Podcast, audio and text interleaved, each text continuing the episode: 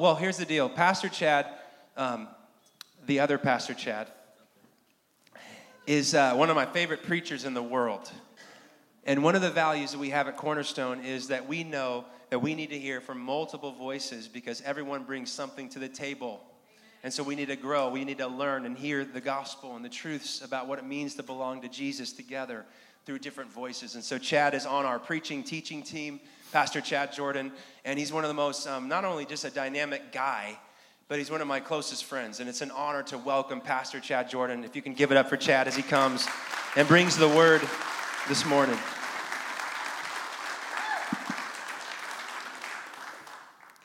Thanks, buddy. I meant most of it. Yeah, right, yeah. Can't watch out for the lightning bolts, right? And in church. Well, I love you, Pastor Chad, and I, love all of y'all. Can we do two, two things real quick? First, if you have a phone, I want to see it. I want to see your phone. Why do you think I want to see your phone?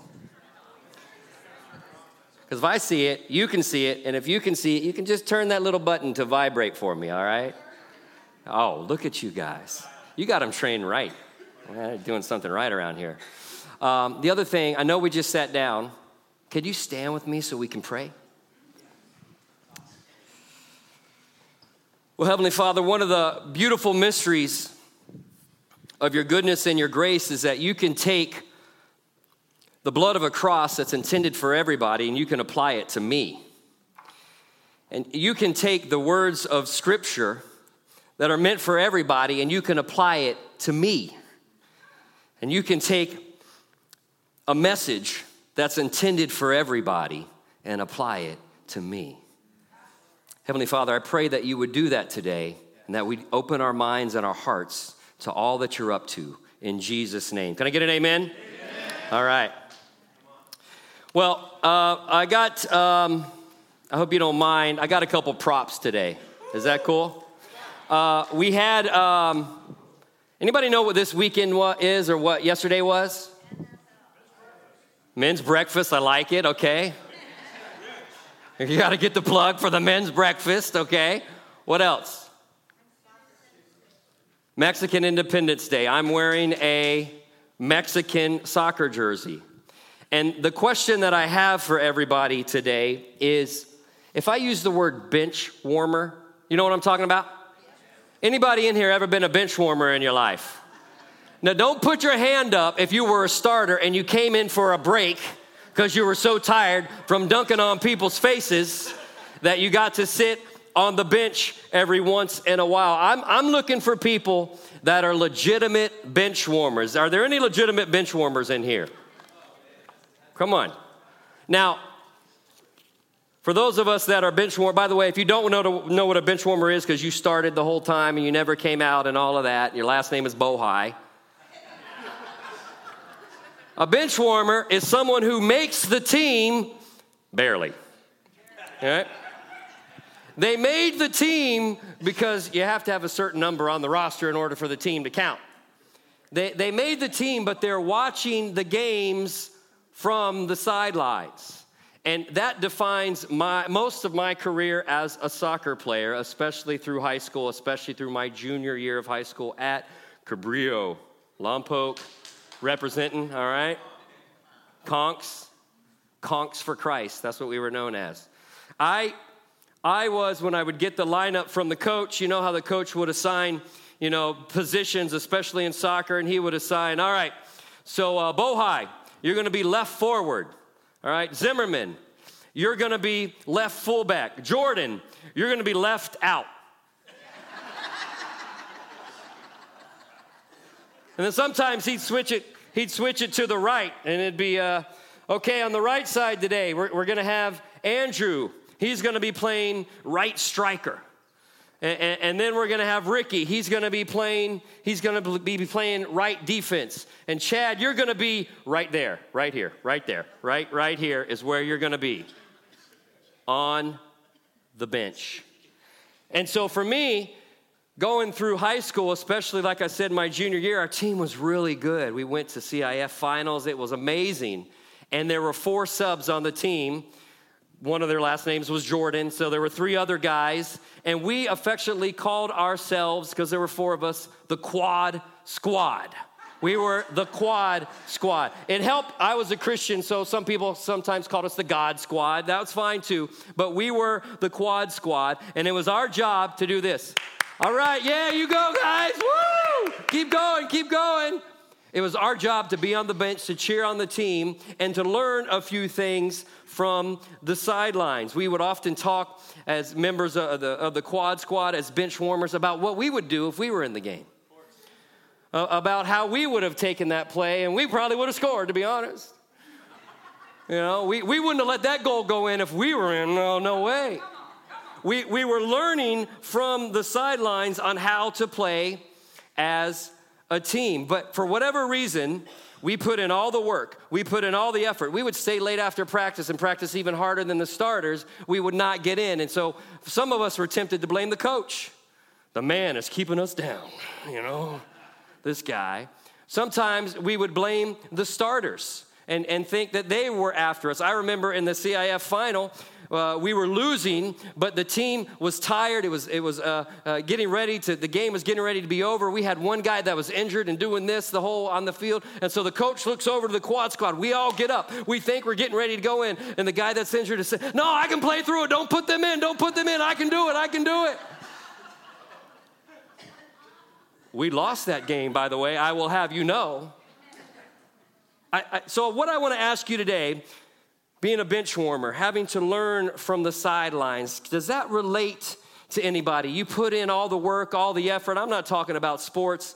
I, am talking maybe in your career, you are you're trying you're, trying to get ahead you're trying to get advanced you're trying to get promoted and you see other people going ahead of you because you're just watching from the sidelines maybe Maybe it's in your marriage. Maybe you see other good marriages and you see that them happening. In fact, they're happening on Facebook, right?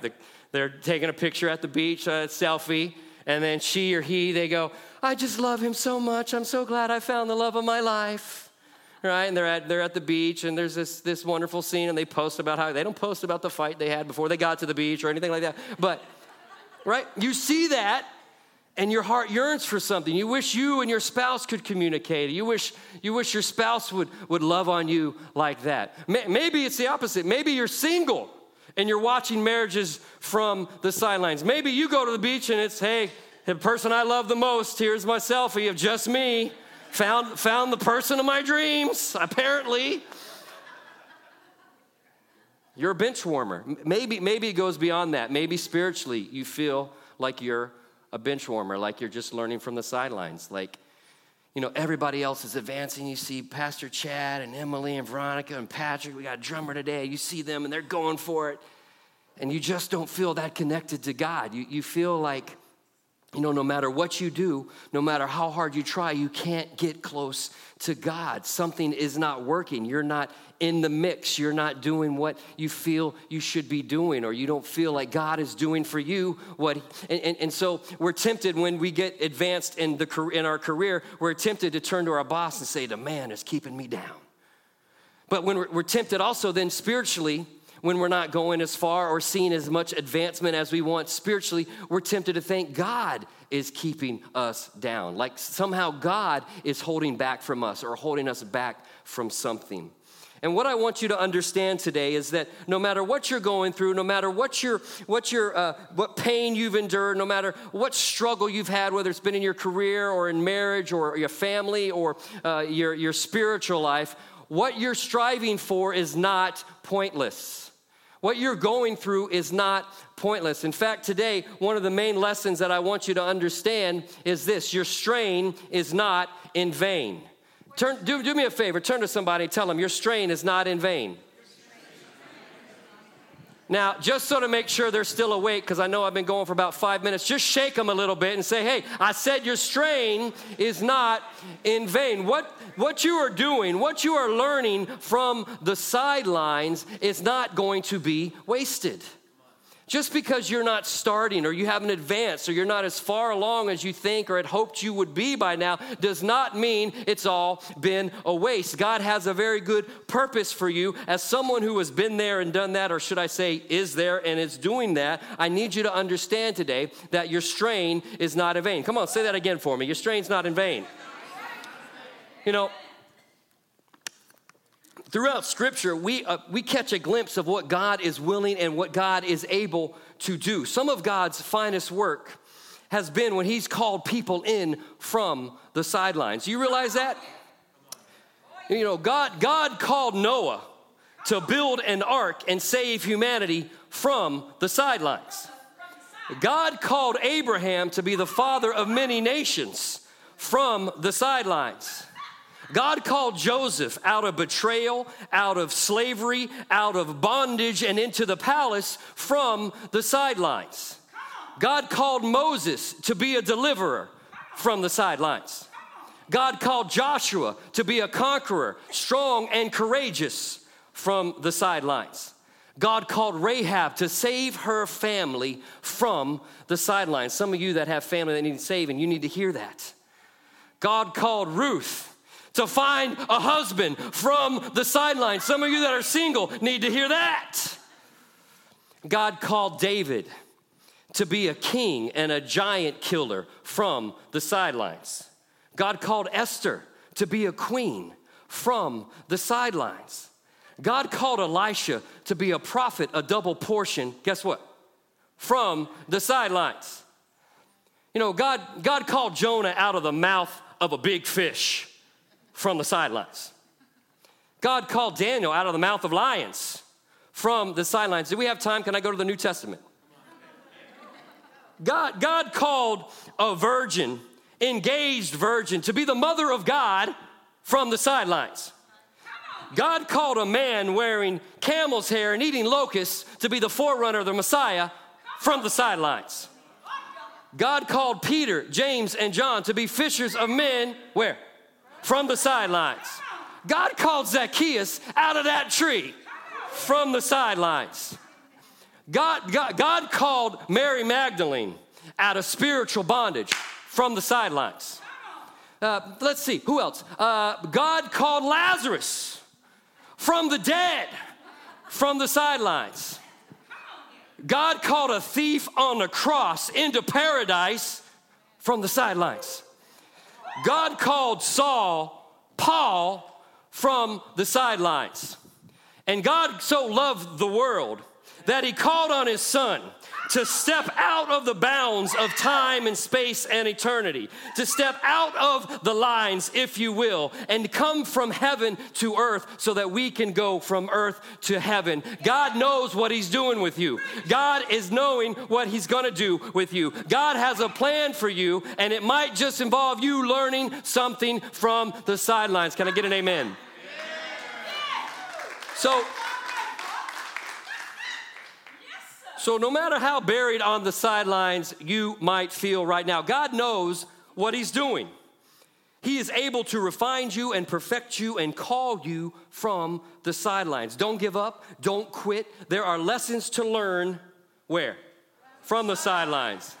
I know for me as a soccer player, especially in high school, I used to watch the game. Yes, me and the quad squad, we would watch the game. We would imagine ourselves in those same situations. We would run the plays in our mind. And we knew that if we ever got the chance, oh my goodness, watch out.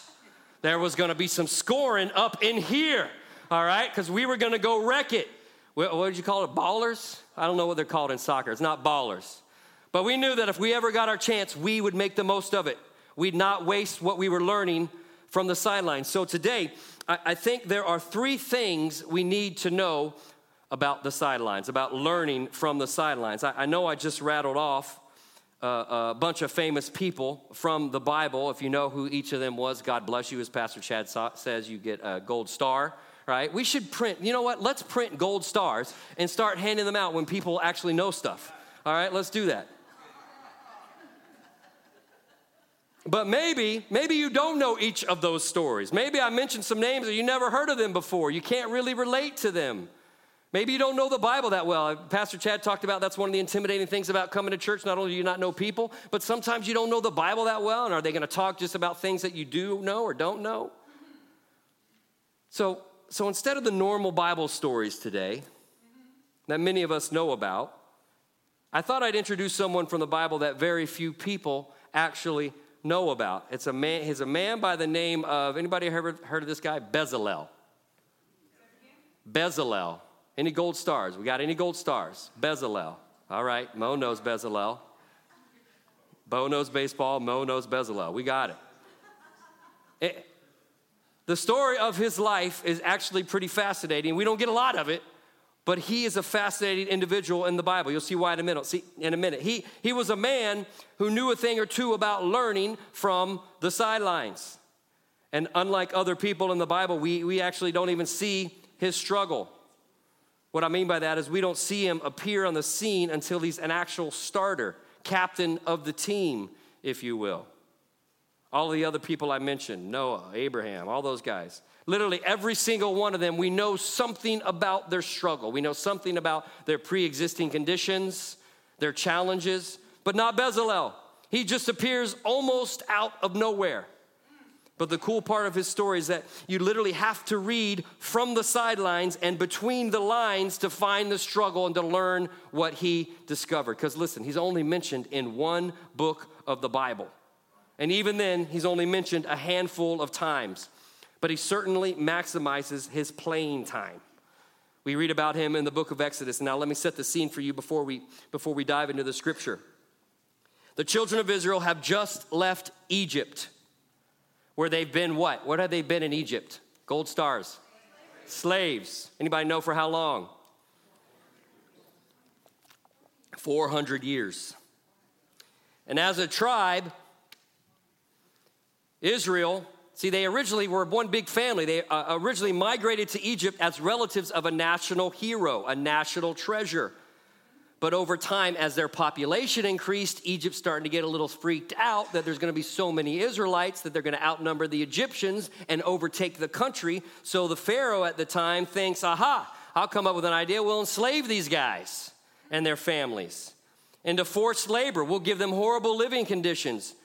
We'll even slaughter their baby boys, commit genocide against them to prove that they're slaves. But as most of you know, God raised up a deliverer. We talked about him briefly. His name was Moses. And he goes to Pharaoh and he, he says these famous four words. What were they? Let my people go. We are out of gold stars already. I mean, holy smokes. How many plagues had to hit Egypt? Ten. Takes 10 plagues for this thick hearted, hard hearted Pharaoh to finally relent and let Egypt as a nation had finally had enough and said to Israel, All right, go on, get out of here, go worship your God, you're free. Now, the Egyptians, they were so happy to be getting rid of the Israelites by this point that they actually shower them with gold and silver and jewels and diamonds. Oh, it's almost like back pay, if you will, for all the years that they did. If, let, me, let me say something. Anybody ever have some in laws that overstayed a welcome during the holidays? Now you know how to get rid of them. You just bust out the gold and the diamonds, throw it at them, and they'll go. It worked for Egypt. Now, while on the journey to the promised land that God desired to give them, Israel comes to know God and know the ways of God. It's actually beautiful. If you read Exodus, you're going to love it. It's for the first time since creation, really, that God begins to reveal himself to an entire people group, an entire nation. And as Israel comes to know him, God intimately reveals himself to Moses. He begins to, if you read Exodus, he, begins to give him laws and structure. There were no laws, there was no structure nationally anywhere on the planet until God gives it to Moses. And one of the things that God established was how the Jewish people were going to worship God, how they could approach God and atone for their many sins. Think about this God had never revealed himself in such detail to mankind really before. But with Moses and the people of Israel, he lays out all these ways mankind could appropriately worship God, how a sinful man could even approach a holy God. He gives them, God gives them the blueprints for a tabernacle in which they can sacrifice and enter his presence. He gives them all this great content. And one thing was for sure the articles of worship that would be made for the tabernacle, they could not be amateurish works of art. Anyone in here have small kids? Yeah? That make, or, grandkids that make artwork. It looks kind of like this, right? Let me ask you, what do you do with this? Give me some ideas. What do you do with this? Do not say trash. This is being recorded, and your kids, if they hear you, blurt out. What, what are some things that you do with this? Refrigerator. How come nobody said, oh, we go hang this in the Louvre Museum? Or in the Getty? Or some gallery? Why? Because it's only precious to you, right? Other people are not going to get it, right? This is, as lovely as it is, as important as it is to me as a dad, it's amateurish, all right? So think about this on the level of God instructing the people of Israel to make him some things. Not some things that he would just hang on his refrigerator, all right, but something that he could show off to the world, something that would, would reflect a little bit of what his glory is like. But th- see, this would be the first time mankind received instruction from the creator of the universe on how to revere him. So they had to get it right. They had to go all out. And so all of the instruments of worship, they needed to be expertly built and crafted. There's a, they needed to be overlaid with, with gold and jewels. But there was only one problem. You ever seen the route from Egypt to Israel? What, what is it? Gold star. Desert. There's some things missing in a desert water, food, especially meat, check out, you know, book, you know, Numbers. We'll talk about what Israel does for me. Um, you know what else is missing? A Kay's jeweler. There's no every kiss begins with K in the desert. There's no he must have gone to Jared's Galleria. There's not even you've got a friend in the diamond business, George Thompson in the desert. So God is laying out to Moses, hey, I got this great idea for us. Why don't you guys go make me a bunch of stuff with gold and jewels and emeralds? Where, where were they going to get that gold? Where were, remember, we talked about they were slave. We did that recap. They were slaves in Egypt. They literally owned nothing. But they did have those part, you know how when you go on a game show and you get those parting gifts, right? They did have those parting gifts on their way out. All this gold and silver. And so Moses, what he does is he explains to the children of Israel um, what they're supposed to do for God, how they can uh, make these instruments of, of worship and everything.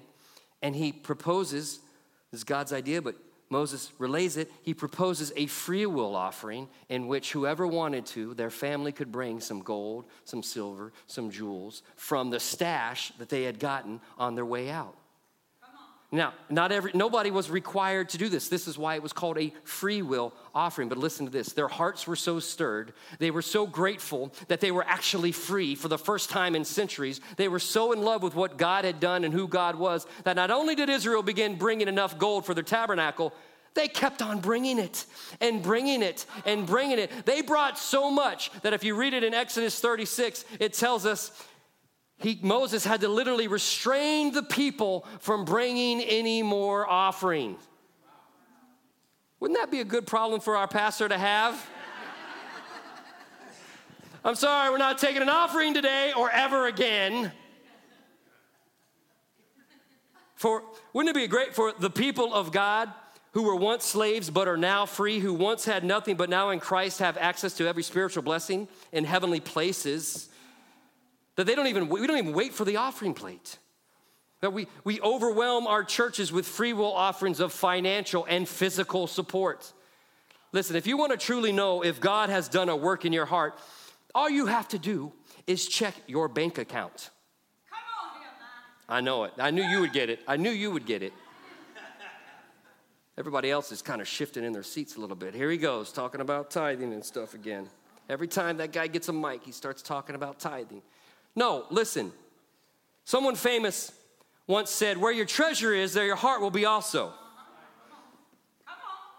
For those of you that are new, that famous person, is just a Jewish carpenter about 2,000 years ago. Anyways, if your bank account is full of Starbucks and Netflix charges for me, it's 7 Eleven and Jersey Mike's. Pretty soon it'll be Chick fil A and Cracker Barrel, all right? I'm not gonna lie, right? Every Sunday, Cracker Barrel, I'll meet you there. If it's full of that, but you don't see any withdrawals to your local church to support the God, the work that God is doing, then I challenge you to get alone with God and ask Him if you're truly free in every area of your life.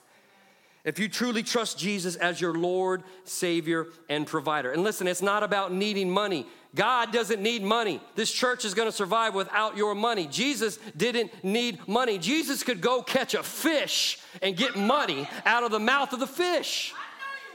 Jesus let a woman break open an expensive bottle of perfume all over the place to worship him. He didn't need the money. Jesus had a thief in charge of his money. He didn't need the money, he needs the hearts. And Romans 8 tells us, and I won't go to, I'm not going to segue here. Romans 8 tells us that the spirit of fear is akin to the spirit, related to a spirit of slavery. So if you're fearful that God's not going to come through for you and it's not going to provide for you, so that's making you withhold some giving, withhold your finances, withhold you being generous, I would challenge you to add, ask you, uh, are you truly free? Because he that is free is free indeed, without strings attached. So just get alone. I'm not going to have you do it today. We already took the offering. We're not going to do it again, right? We're not taking the offering again. But just get alone with God and ask Him, Am I truly free or do I have a spirit of slavery, a spirit of fear in my financial realm? Because Israel, they were free. They were excited about what God was doing. They're no longer in chains. We sang it this morning. No longer in bondage. They have this wonderful opportunity to partner with God in the building of a tabernacle. Now, now think about it. They had grown up, right, in Egypt, all of them. All they ever knew was Egypt. All their parents knew was Egypt. All their great grandparents knew was Egypt. They're surrounded by all this. What do you know about Egypt? What kind of worship did they do? It's pagan, right? Idol worship, false gods, temples to actual demonic deities. And now Israel has a chance to worship the one true God. Yes. They're not going to blow it by being stingy. No way. Now, this is a place where we get introduced. They have all this gold, all this stuff. Now, what do they do with it? This is where we find Bezalel.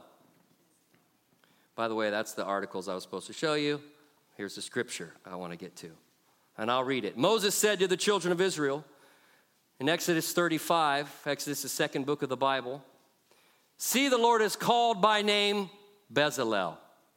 And he has filled him with the Spirit of God in wisdom and understanding and knowledge and all manner of workmanship to design artistic works, to work in gold and silver and bronze, in cutting jewels for setting, in carving wood, and to work in all manner of artistic workmanship. And he has put in his heart the ability to teach. So let's look at Bezalel. He gets to make these articles of worship for God. Cush job, right? Who wouldn't want to make golden things for, an holy, for a holy God? But, but listen, don't forget, all the children of Israel had just left Egypt. What did, what did we say they were in Egypt? Slaves. Slaves. They didn't own businesses, they didn't, they didn't own property, they didn't get days off. They didn't get vacation time. They didn't get sick pay. That's why God instructed them to ask for the gold and silver from the Egyptians before they left. They literally had nothing. It was back wages, if you will. They were all slaves. Aaron, Moses' brother, was a slave. Miriam, Moses' sister, was a slave. Joshua was a slave. Caleb was a slave. Bezalel was a slave. Now, now why is that significant? After all, God has handpicked him and filled him with wisdom. He's called him here Scripture, he's called a skilled worker. But let me ask you this where did he learn that skill? Did it just magically appear in his mind one day? Did he just roll out of bed? How many of you have liked to have done that in your life? Just roll out of bed right before a test, not have studied, or a project is due at work, no, I didn't put any effort into it. I just, I just showed up and everything. Or into a sermon, I just got up here and just started babbling. People were blessed, I know it. Right? Or, stay with me, Did he learn it while he was a slave? Did he learn it out of the spotlight? Did he learn the skill from the sidelines? Just think about Bezalel. Day after day, learning his skill as a slave, an artisan that specialized in gold, which means that most likely, let's be honest, he was producing works of art for the upper echelon of Egyptian society nobles, princes, pharaohs. He probably even had to produce some items for temples of false gods, don't you think? Isn't that logical? That a slave in a pagan society, that Bezalel had to repeatedly produce items that actually would make him sick to his stomach if he thought about it. But he was a slave. What could he do? Here, here's what he could do, and, and what we know he must have done. He learned a few things. Sure, he might have dreamt about freedom and what it would be like not to be a slave, not to be stuck on the sidelines, but for now, he had to learn a few things. So, here are a few things that I believe he learned from the sidelines. Why you strain might seem pointless. Come on, turn to somebody, tell them, why you strain might seem pointless. And it didn't sound like you believe that, though. Can you do it a little bit more convincingly? Why you strain might feel pointless. See, watching from the sidelines while in Egypt, dreaming from the sidelines, going to work day after day, no rest, no Sabbath, no vacation. Bezalel experienced a valuable lesson that why you strain, it might actually seem pointless. Here he was, busting his tail, toiling day after day, week after week, month after month, year after year, the best in his field. What does he have to show for it? Nothing. He makes priceless works of art, adorned with jewels and gold for godless pagans. He doesn't even get to keep his work. He doesn't get compensated for his work. He doesn't get appreciated or recognized. There was no employee of the month, no slave of the month award that he could even take home. No sooner is he finished with one masterpiece than he's back making another one. It, it, it, had to have been discouraging. It had to have been gut wrenching, feeling like he has this marvelous gift and no outlet, no true higher calling for it. But Bezalel, he keeps going. Maybe he's even telling himself, My strain is not in vain. My strain is not in vain. Why I strain might look pointless, but my strain is not in vain. He also had to learn this lesson number two that where you train might look forgotten. Where you train might look forgotten. Come on, turn to that neighbor. They're getting sick of you at this point. Where you train might look forgotten. No offense, I'd rather be sick of you than sick of me, so we're gonna probably do it again. But can you imagine how many times he showed up to work sick to his stomach about what he had to do. Not, not so upset about the act of actually doing it. Clearly, he was good at it and he, he enjoyed it. We'll find that out. But sick about the recipient of all his skill and his hard work. Here he was making all these fine things, but God was not getting the glory in any of it. In fact, it, it felt like just the opposite. The gold uh, idols and artifacts of worship to man made gods must have caused such a conflict in Bezalel's spirit that it would have been natural for him to wonder Has God forgotten about me? Why am I stuck here? Why am I going through all of this right now? It's not fair.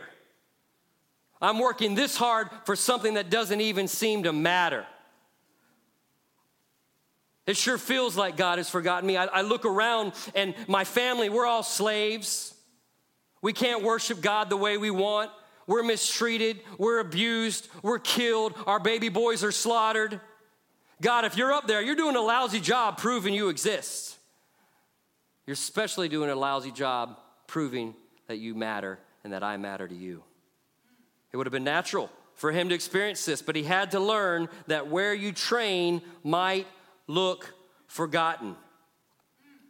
So th- think about him. Think about Bezalel when he was a slave. He's working, he's watching, he's growing from the sidelines. He's learning something, a trade, a craft, a skill from the sidelines. He's getting better and better. Nobody else knows it, but he knows it. He's getting better and he's growing in this uh, ability from the sidelines. He was experiencing some valuable lessons. Why you strain might seem pointless, where you train might feel forgotten, but he kept going and he kept growing. He kept learning. He kept getting better. He kept putting in the time. He kept putting in the work, he kept being excellent until one night in Egypt, he goes to bed a slave for the last time. He goes to bed a slave that night. The next night, he goes to bed a free man. And don't, don't you know that once he was free, God calls on him, as we read in, in Exodus, God calls on him, he's, he's actually in a couple chapters in Exodus, but God calls on him to do something valuable, something that mattered, something that only he could do, that what he had learned had not been pointless. God had a purpose all along. And not only does God call on him, listen to this, God calls him by name. In fact, in fact, I got to turn back to that scripture because I love it so much. I just love it. God calls him by name. See, elsewhere in the Bible, we're told that God actually writes our names on the palm of his hand. I know some of you have tattoos in here and you can relate to what God was doing. He wanted to always think about you. And here's what he does for Bezalel he was not forgotten. And his training was not wasted. God had an appointed time and a place for his skills to be manifested, for his promotion. And no one, not even Bezalel, could have imagined what God had in store for him. Th- think about Bezalel, now surrounded by so much gold, so many jewels, and getting ready to work for the first time with items that did not belong to Egyptians. These were all for God. He had free reign. He had free, uh, whatever his imagination could come up with in order to make it as glorious for God after what God had told him to do, he, he could do. He didn't have to make an idol or something that held no value. He now got to create something for Yahweh, for the Lord of Lords, for the great I am, for the creator of the universe, for the Alpha and the Omega. It must have dawned on Bezalel that the third lesson he learned from the sideline was this what you gain will last forever. Why you strain might feel pointless.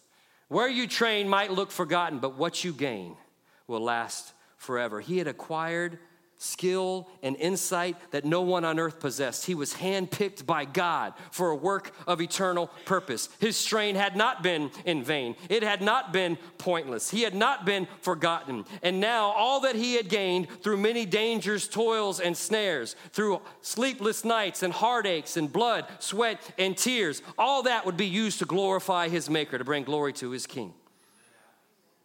And some of us can relate to Bezalel. Yeah, we, we might not have known the agony of physical slavery, but it does feel like we've been in seasons where we've been spinning our wheels, like we're getting nowhere, that we'll never be where we want to be, or we'll never be who we want to be, or we'll never get to do what we want to do. What we do produce, we don't even get to enjoy. Maybe we're so overwhelmed by debt that our paycheck is spent before the direct deposit even hits. Any, anybody, I'm sure, I'm sure this has not happened to any of you. Anybody ever check their ATM or their online bank account kind of like this? You know, just through through your fingers a little bit, just kind of just kind of squinting, or, or like this with your fingers crossed, hoping there's something in there. Maybe our marriage feels so hopeless that watching TV like The Bachelor, the train wrecks on The Bachelor, that doesn't even make us feel better anymore. Now we know who watches The Bachelor. I think it comes on Wednesday nights. That's part of the yeah. We got to we got to ask them to switch The Bachelor to another night so we can have. Maybe our dreams are so out of reach, so far from reality that we should just give on up. We think we should just give up on them altogether. But if I've described you at all today, I, I want you to take a page out of Bezalel's book. It's also called the Bible. I want you to keep going. Don't give up on your dream. Don't give up on your job. Don't give up on your marriage. Don't give up on trying to get out of debt and be free financially and be a generous giver. Don't give up on believing that God has a plan for your life, that Jesus can redeem your situation, that He will complete the good work that He started in you. See, your strain is not in vain. Yes, it might hurt right now. It might be tough right now. It might seem pointless right now. But you're learning more right now than you could ever know. Every day that Bezalel showed up to work, he was one day closer to freedom. He didn't know it, but he was learning something from the sidelines. He was getting better from the sidelines. His day would come where his name would be called. And when that day came, he would be ready. And listen, the same is true for you as well. So don't you give up right now. You keep going. Your strain is not in vain. When you're watching from the sidelines and you're seeing others live out their dreams, heck, they might be living out your dream. It can be so painful that you begin to wonder if God is really for you after all. You might feel forgotten today. Maybe you've actually begun to wonder where you went wrong. Did you mishear God, or were you a fool just to believe in Him in the first place? In fact, some of you have experienced this and toy with the idea that maybe God can't be trusted. Maybe you've decided a life pursuing Jesus just isn't worth it after all. And look, I get it. A marriage on the rocks, or career underachievements, or disappointing relationships with our family can leave us feeling forgotten. We feel like we're working so hard and getting nowhere. One day just melts into the next with no break, no end in sight. We are watching life unfold from the sidelines, but God has not forgotten you. You are not out of sight and you're not out of mind. You might think that your training is out of His sight, but He sees all that you are going through. You might think that your pain is out of His mind, but His thoughts towards you are of peace and to give you a future and a hope. See, what you are gaining from the sidelines will last forever, will have an impact, not just on your life, not just on the lives of those around you, but for generations to come. So don't you give up. Your strain is not in vain. You are learning something from the sidelines. You might have to learn that why you strain might feel pointless and where you train might look forgotten. But I promise you'll learn this too that what you gain will last forever. Amen? So, so there I was. There I was now, a high school senior, no longer part of the quad squad, no longer, get out of here, sitting on the bench.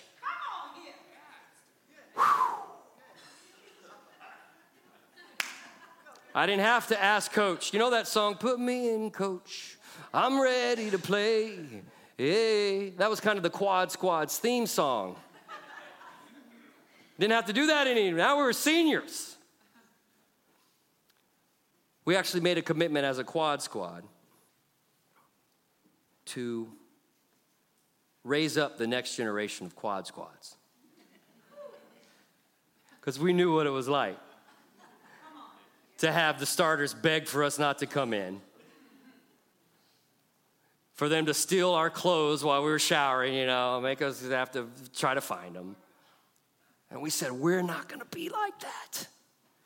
And so we stayed late with the quad squad after practice and we worked with them. When we got tired or we had an injury, we'd come out. Sometimes some of us would even fake an injury just so a quad squad guy could come in. See, Bezalel, one of the beautiful things about him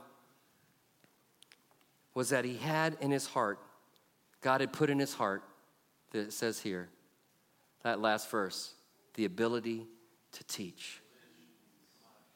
Come on, when you've passed from slavery to freedom, God has put in your heart an ability to give. Not just financially, I know I went on a, on a rant about that, but to give back to the next generation, to give back to those around you, to teach, to raise up others. And so, as we're sitting here today, and I'm looking ridiculous, I know. It's not the first time, and I, it might not be the last. Might not be the last. You're probably wondering, what are the next steps? What can I do? So, first thing, your next step is this. If you've not yet committed your life to Jesus, your first and most important step of your life is to do that today.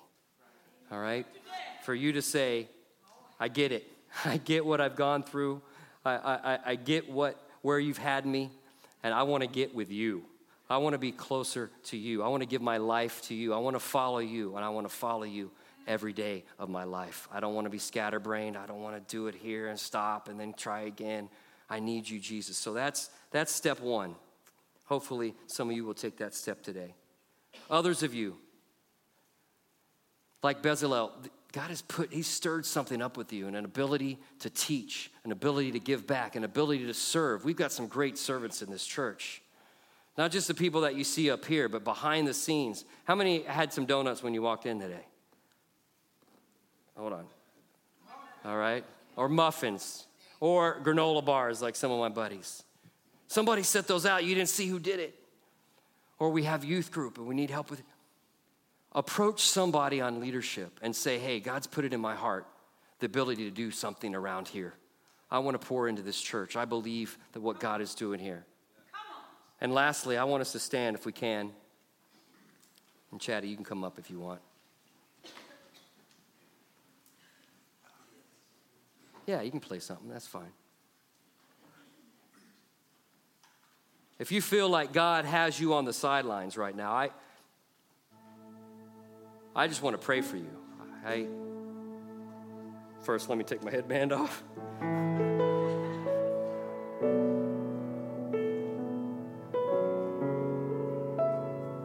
I, I just, I just want to pray. You know, I said earlier, someone who has not just been there and done that, someone who is there and is doing that.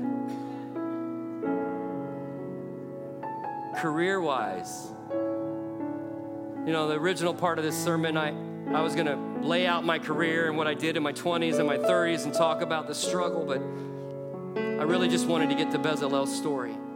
You know, but some of you, you're working your tails off. You know, we have single moms in here. I don't know how you do it. My gosh. Special grace for you. You just wonder is this struggle ever going to be worth it? Am I, am I ever going to see fruit from this? And you made a conscious decision to put one foot in front of another day after day, not knowing where it's leading like Bezalel, going to sleep in one condition, not knowing if the next day you'll wake up in the freedom that you've desired.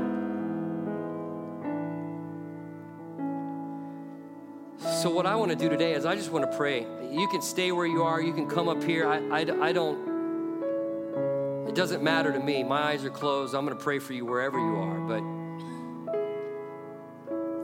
if that describes you in any, in any capacity, God, I, I get it. I've been struggling. I, I haven't been able to make sense of what you're doing, but I get it today that what you're working for me has an exceedingly great reward that's eternal. I might not even get to see it in this lifetime, but I want to trust you with everything that I have. I, I want to believe that you've you're not only good, you do good, according to, to the psalmist. That what you're doing in my life, that even though I can't see it all, that there's some things behind the scenes that are happening outside of my view that are going to completely alter my destiny. That you could call me from the sidelines, and in a moment's notice, all my dreams could be true. But even if that never happens. I know this isn't pointless, and I know that I'm not forgotten. If that's you at all, I just want to pray. Heavenly Father, for any like minded people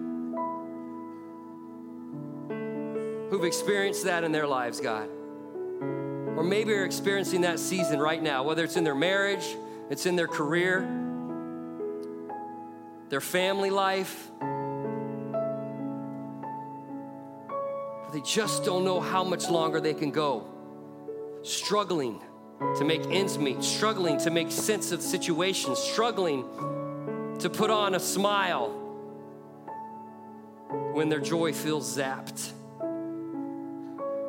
God, I pray for the strength of Bezalel over everybody that that describes today.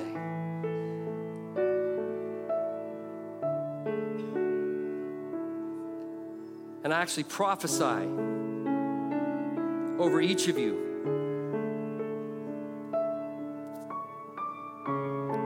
And I declare that, like Bezalel, you will get to do what you've been called to do.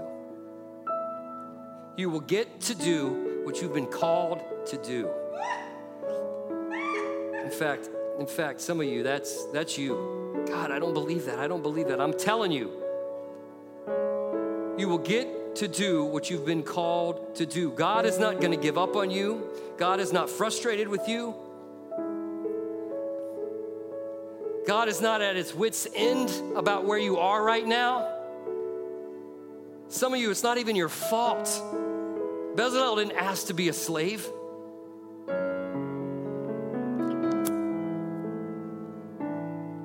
And some of you think, oh, I deserve it. I'm reaping what I've sowed. And I break that lie off of you. You are not cursed. Jesus became cursed for you so that you could be free in Him.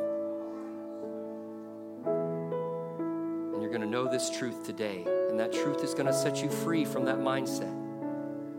You are going to get to do what you've been called to do. Your destiny today is being unlocked right now. Destiny in your career, your destiny in your marriage, with your family life.